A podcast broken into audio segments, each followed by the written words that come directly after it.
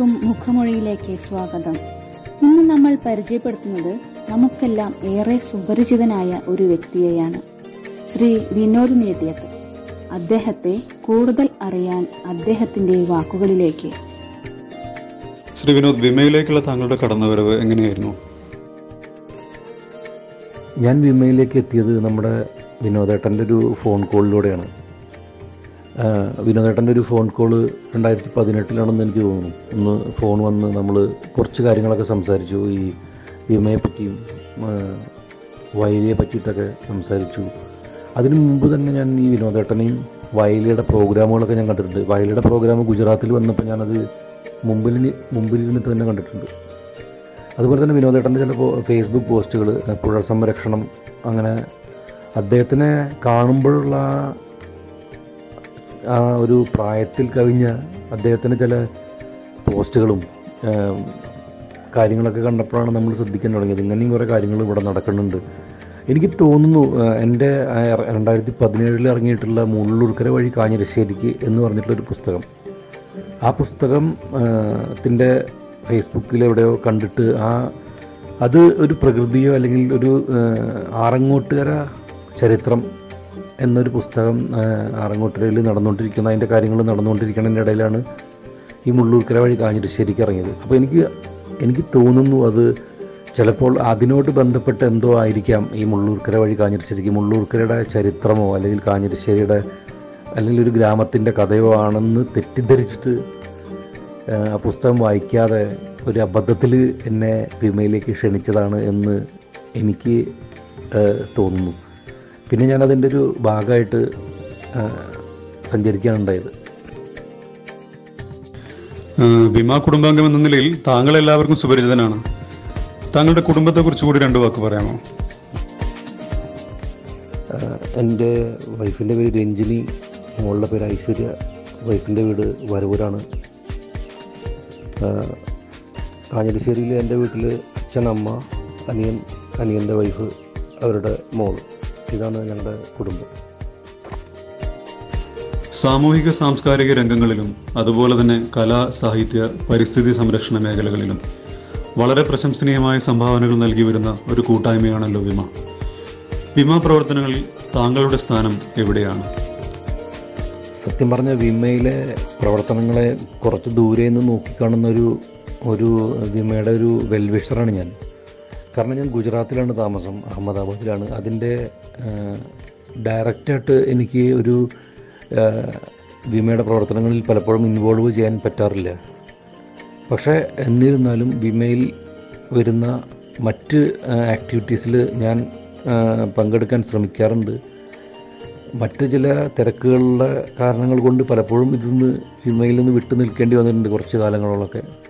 പക്ഷേ എത്ര വിട്ടു നിന്നാലും എനിക്ക് പലപ്പോഴും വീണ്ടും വീണ്ടും ഇതിലേക്ക് അടുപ്പിക്കുന്ന ചില സൗഹൃദങ്ങൾ ഉണ്ടായിട്ടുണ്ട് ഇപ്പം നമ്മുടെ വിശ്വേട്ടൻ സുബ്രു വിനോദേട്ടൻ എന്നൊക്കെ പറയുന്ന അവർ നമ്മുടെ രതീഷ് വരവൂർ ഇപ്പോൾ അടുത്ത് വന്ന് നമ്മുടെ ഗ്രൂപ്പിൽ ചേർന്നിട്ടുണ്ട്. ഇവരൊക്കെ ആയിട്ട് എനിക്ക് ഒരുപാട് സ്ഥിരമായിട്ട് നമ്മൾ വിളിച്ച് സംസാരിക്കുന്ന ഒരു ബന്ധമല്ലെങ്കിൽ കൂടി നല്ലൊരു ആത്മബന്ധമുണ്ടെന്ന് ഞാൻ വിശ്വസിക്കുന്നു.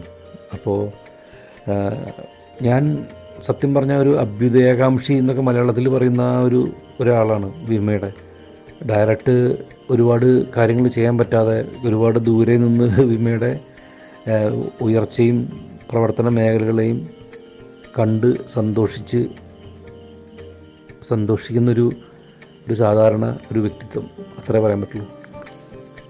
ഒരു എഴുത്തുകാരൻ എന്ന നിലയിലാണ് വിഭാഗങ്ങൾക്കിടയിൽ താങ്കൾ അറിയപ്പെടുന്നത്. ആ എഴുത്തുകാരൻ എന്ന മേൽവിലാസിനപ്പുറത്ത് താങ്കളുടെ പ്രവർത്തന മേഖലയെക്കുറിച്ചൊന്ന് പരിചയപ്പെടുത്താമോ? രണ്ടായിരത്തി പതിനേഴിൽ ഞാൻ അന്ന് വരെ ഫേസ്ബുക്കിൽ പലപ്പോഴായിട്ട് എഴുതിയിട്ടിട്ടുള്ള പോസ്റ്റുകളിൽ കൂട്ടിച്ചേർന്ന് ഇരുപത്തൊന്ന് ഷോർട്ട് സ്റ്റോറികളുള്ള ഒരു പുസ്തകം മുള്ളൂർക്കര വഴി കാഞ്ഞിരശ്ശേരിക്ക് എന്ന് പറഞ്ഞിട്ടുള്ളൊരു പുസ്തകം പബ്ലിഷായി ഒരു ആദ്യമായിട്ട് ഒരു പുതിയ ഒരു എഴുത്തുകാരനെ സപ്പോർട്ട് ചെയ്യുന്നതിന്റെ മാക്സിമം സപ്പോർട്ടും പ്രചാരവും കിട്ടിയൊരു പുസ്തകമാണത്.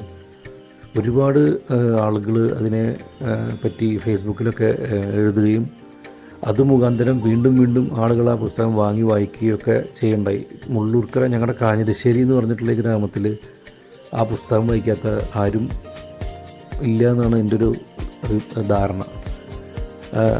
അതുപോലെ തന്നെ എനിക്ക് എന്റെ ആഗ്രഹങ്ങൾ എന്ന് പറഞ്ഞാൽ ഇപ്പോൾ ഇത് ഇമ്മീഡിയറ്റ് ആയിട്ട് എനിക്കൊരു ഷോർട്ട് സ്റ്റോറികളുള്ളൊരു ഇതുപോലെ തന്നെ ഞാൻ ഇറക്കിയ ആദ്യ പുസ്തകം പോലെ തന്നെ ഒരു പുസ്തകം കൂടി ഇറക്കണമെന്നൊരു ആഗ്രഹം ഉണ്ട്. അതിന്റെ ഏതാണ്ട് കാര്യങ്ങളൊക്കെ കഴിഞ്ഞതാണ്. പക്ഷേ ഈ ഒരു സാഹചര്യങ്ങൾ കാരണം അത് ഇങ്ങനെ നീണ്ടു പോവുകയാണ്.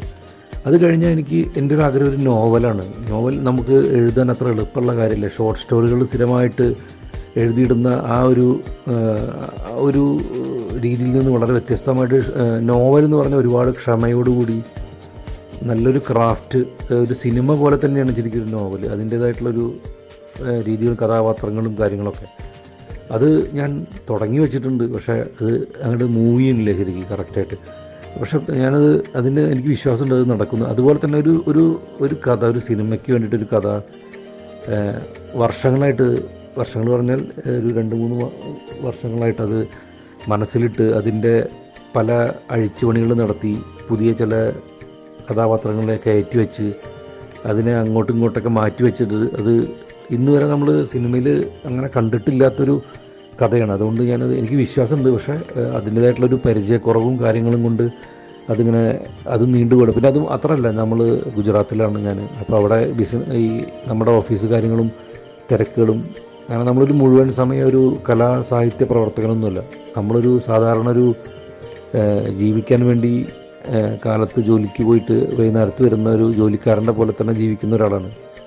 എനിക്ക് ശരിക്കും യാത്രകളിലാണ് ഞാൻ എന്റെ കഥകൾ എഴുതാറ്. എനിക്ക് പണ്ട് ഒരുപാട് യാത്രകളുണ്ടായിരുന്നു. ഞാൻ വേറെ ഒരു സ്ഥലത്ത് ജോലി ചെയ്യുമ്പോഴോ അല്ലെങ്കിൽ തുടക്കകാലത്തൊക്കെ ട്രെയിൻ യാത്രകൾ ഒരുപാടുണ്ടായിരുന്നു.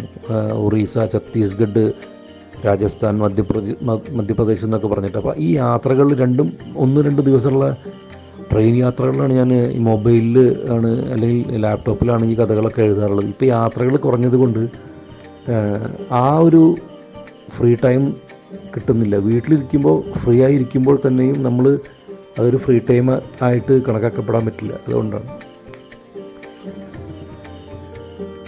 ശ്രീ വിനോദ് നീട്ടിയതിനെ കുറിച്ച് വടക്കാഞ്ചേരിക്കാരനും സിനിമാ സംവിധായകനും എഴുത്തുകാരനും ഗാനരചയിതാവുമൊക്കെയായ ശ്രീ റഷീദ് പാറയ്ക്കലിന്റെ വാക്കുകളിലേക്ക്. ആ പ്രിയപ്പെട്ടവരെ ഞാൻ റഷീദ് പാറയ്ക്കലാണ് ഞാൻ പെട്ടെന്നൊരു കാര്യം പറയാം. അതായത് നമ്മൾ ചില യാത്രകളിൽ തൊട്ടടുത്ത് തൊട്ടടുത്ത് സീറ്റുകളിൽ ഇരിക്കുന്ന ആൾക്കാർ എത്ര ദൂരം സഞ്ചരിച്ചാലും ഭൂഖണ്ഡങ്ങൾ തമ്മിലുള്ള അകലം തോന്നാറുണ്ട് എന്നാൽ ഇറങ്ങിപ്പോകുന്നതിന് മുന്നേ പരിചയപ്പെട്ട ഒരു സുഹൃത്തായിരിക്കും ചിലപ്പോൾ ജീവിതകാലം മുഴുവൻ കൂടെ ഉണ്ടാവുക. എന്ന് പറഞ്ഞതുപോലെ ഒരു വ്യക്തിയാണ് വിനോദ് നീട്ടിയത്. ഞാൻ എന്തിനപ്പം ഇങ്ങനെ പറഞ്ഞതെന്ന് വെച്ചാൽ അദ്ദേഹത്തിന്റെ മുള്ളൂർക്കര വഴി കാഞ്ഞിരിശ്ശേരിക്ക് എന്ന് പറയുന്ന ഒരു പുസ്തകത്തിന്റെ പ്രകാശനവുമായി ബന്ധപ്പെട്ടിട്ടാണ് ഞാനും നിയാസ് ബക്കറും അദ്ദേഹവുമായിട്ട് പരിചയപ്പെടുന്നത്. അതിന് മുമ്പ് എനിക്ക് പരിചയം ഉണ്ടായിരുന്നു എന്ന് ചോദിച്ചാൽ എത്രയോ കാലം മുമ്പേ പരിചിതനാണ് എന്ന് തോന്നിയിട്ടുണ്ട്. അതായത് ആദ്യം കണ്ടപ്പോൾ ഇന്ന് മാത്രമാണോ നമ്മൾ കണ്ടത്? ചില ആൾക്കാരില്ലേ നമ്മൾ മുഖത്തേക്ക് നോക്കി ഒന്ന് ചിരിച്ചാൽ. കൂടുതൽ നീ ഒന്നും എന്നോട് പറയണ്ട. എനിക്ക് നിന്നെ മനസ്സിലായി. നീ ആരാണെന്നോ ഞാൻ ആരാണെന്നോ അങ്ങോട്ടും ഇങ്ങോട്ടും മനസ്സിലായി എന്ന് തോന്നുന്ന ചില ബന്ധങ്ങളുണ്ടാവും. ചില ആൾക്കാർ വഴിയിലൂടെ ഒക്കെ നടന്നു പോകുമ്പോൾ അയാൾ ഒരു ഉപദ്രവവും നമുക്ക് ചെയ്തില്ലെങ്കിലും നമുക്കൊരു നെഗറ്റീവ് എനർജിയാണ് അയാൾ തരിക. അപ്പോൾ നമ്മൾ പരമാവധി അയാളെ മുഖത്തേക്ക് നോക്കാതെ അങ്ങട് കടന്നു കിട്ടിയാൽ മതി എന്ന് തോന്നും. അയാൾ ഒരു പക്ഷേ ഒന്നും നമ്മളെ ചെയ്തിട്ടുണ്ടാവില്ല. അങ്ങനെയുണ്ട്. അത് നമുക്കൊക്കെ അനുഭവമുള്ളതാണ് ചില വ്യക്തികൾ അങ്ങനെയല്ല. കൂടുതലൊന്നും പറയണ്ട. എനിക്ക് നിന്നെ ഇഷ്ടമാണ് നമുക്ക് അങ്ങോട്ടും ഇങ്ങോട്ടും മനസ്സിലാവുന്നു എന്ന് പറയുന്ന ചില ബന്ധങ്ങളുണ്ട്. അത് എങ്ങനെയും ചോദിച്ചാൽ അത് അങ്ങനെയാണ്. അത്രേ ഉള്ളൂ. അതിലൊരാളാണ് വിനോദ്. അപ്പോൾ ഈ പുസ്തകത്തിന്റെ പ്രകാശന ചടങ്ങിൽ ഞാൻ പല പ്രകാശന പരിപാടികൾക്കും പോവാറുണ്ട്. അപ്പോൾ അവർക്ക് വേണ്ടിയിട്ട് നമ്മൾ കുത്തിക്കുറിച്ച ചില വാക്കുകളുണ്ട്. അത് അവിടെ തത്തമ്മേ പൂച്ച പൂച്ച പോലെ പറഞ്ഞിട്ട് പോരേണ്ട ഗതികേട് ഉണ്ടാവാറുണ്ട് നമ്മൾ സ്വയം മനസ്സുകൊണ്ട് ഇതൊന്നും അല്ലല്ലോ അയാൾ പക്ഷേ എന്ത് ചെയ്യാൻ പറ്റും എന്ന് വിചാരിച്ചിട്ട്. പക്ഷേ വിനോദിന്റെ പുസ്തകം വായിച്ചപ്പോൾ ഞാൻ പലപ്പോഴും പറഞ്ഞിട്ടുണ്ടത് സത്യസന്ധമായിട്ട് ആ നിഷ്കളങ്കത നമുക്ക് മനസ്സിലാവാൻ പറ്റും. അപ്പോൾ എന്താണെന്ന് വെച്ചാൽ എന്റെ മനസ്സുമായിട്ട് ഒരുപാട് യോജിപ്പുള്ളൊരു വ്യക്തിയെ നമ്മൾ കണ്ടെത്തുകയാണ്. ചെറിയ നിഷ്കളങ്ക ഹാസ്യം ഏത് വേദനകളെയും പോസിറ്റീവായിട്ട് കാണാനും അതിനെ കളിയാക്കി മാറി നിന്ന് കാണാനും പറ്റുന്ന ഒരു മനസ്സ് ഇതൊക്കെ വലിയൊരു അനുഗ്രഹമാണ്. അപ്പോൾ അങ്ങനത്തെ ഒരു മനുഷ്യനാണ് വിനോദ്. അപ്പോൾ അതുകൊണ്ട് തന്നെ ചില ആൾക്കാർ പ്രകാശം പരത്തുമെന്ന് പറയില്ലേ? അത്തരം പ്രകാശം പരത്തുന്ന വ്യക്തികളിൽ ഒരാളായിട്ടാണ് എനിക്ക് തോന്നിയിട്ടുള്ളത്. ഇടിച്ചു കയറി നമ്മുടെ ഹൃദയത്തിൽ വന്നിരിക്കാനുള്ള ചില ആൾക്കാരുണ്ട്. നമുക്ക് അറച്ചു നോക്കി ഞങ്ങൾ വന്നോട്ടെ എന്നല്ല. അവിടെ വന്നിരുന്നതിന് ശേഷമാണ് കൂടുതൽ വിശേഷങ്ങൾ പറയുക. അപ്പോൾ നമുക്ക് തോന്നുന്നു ഇവൻ ആരെപ്പം ഇങ്ങനെ വന്ന് കയറി പെട്ടെന്നിരിക്കാൻ എന്ന് വിചാരിക്കുമ്പോഴേക്കും അവർ നമ്മുടെ വേണ്ടപ്പെട്ട ഒരാളായിട്ട് മാറിയിട്ടുണ്ടാവും. നമുക്ക് എതിർക്കാൻ തോന്നില്ല അപ്പോൾ അത്തരം ഒരു വ്യക്തി അതൊരു വലിയൊരു അനുഗ്രഹമാണ്. മാത്രമല്ല നല്ല ഒരുപാട് കാമ്പുണ്ട്. ജീവിതത്തെ മുഴുവൻ പകർത്തി എഴുതിയാൽ പോലും നമുക്ക് ബോറടിക്കാത്ത അക്ഷരങ്ങളുടെ ഒരു നിറവ് അദ്ദേഹത്തിന്റെ മനസ്സിലുണ്ടെന്ന് എനിക്കറിയാം. അപ്പോൾ കൂടുതൽ കൂടുതൽ ഒരുപാട് സാധ്യതകൾ എഴുത്തിന്റെ മേഖലയിലും കലാപ്രവർത്തനങ്ങളിലും ജീവിതത്തിലും ഉണ്ടാവട്ടെ എന്ന് മാത്രമാണ് എനിക്ക് പറയാനുള്ളത്. സമയദൈർഘ്യമുണ്ട്. കൂടുതൽ ഒന്നും പറഞ്ഞത് മതിയാവില്ല.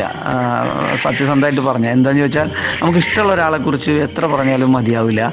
പക്ഷേ ഈ സമയപരിമിതി ഇപ്പോഴും ഇപ്പോഴേ കടന്നുപോയി എന്ന് തോന്നുന്നു. എന്തായാലും ക്ഷമിക്കുക.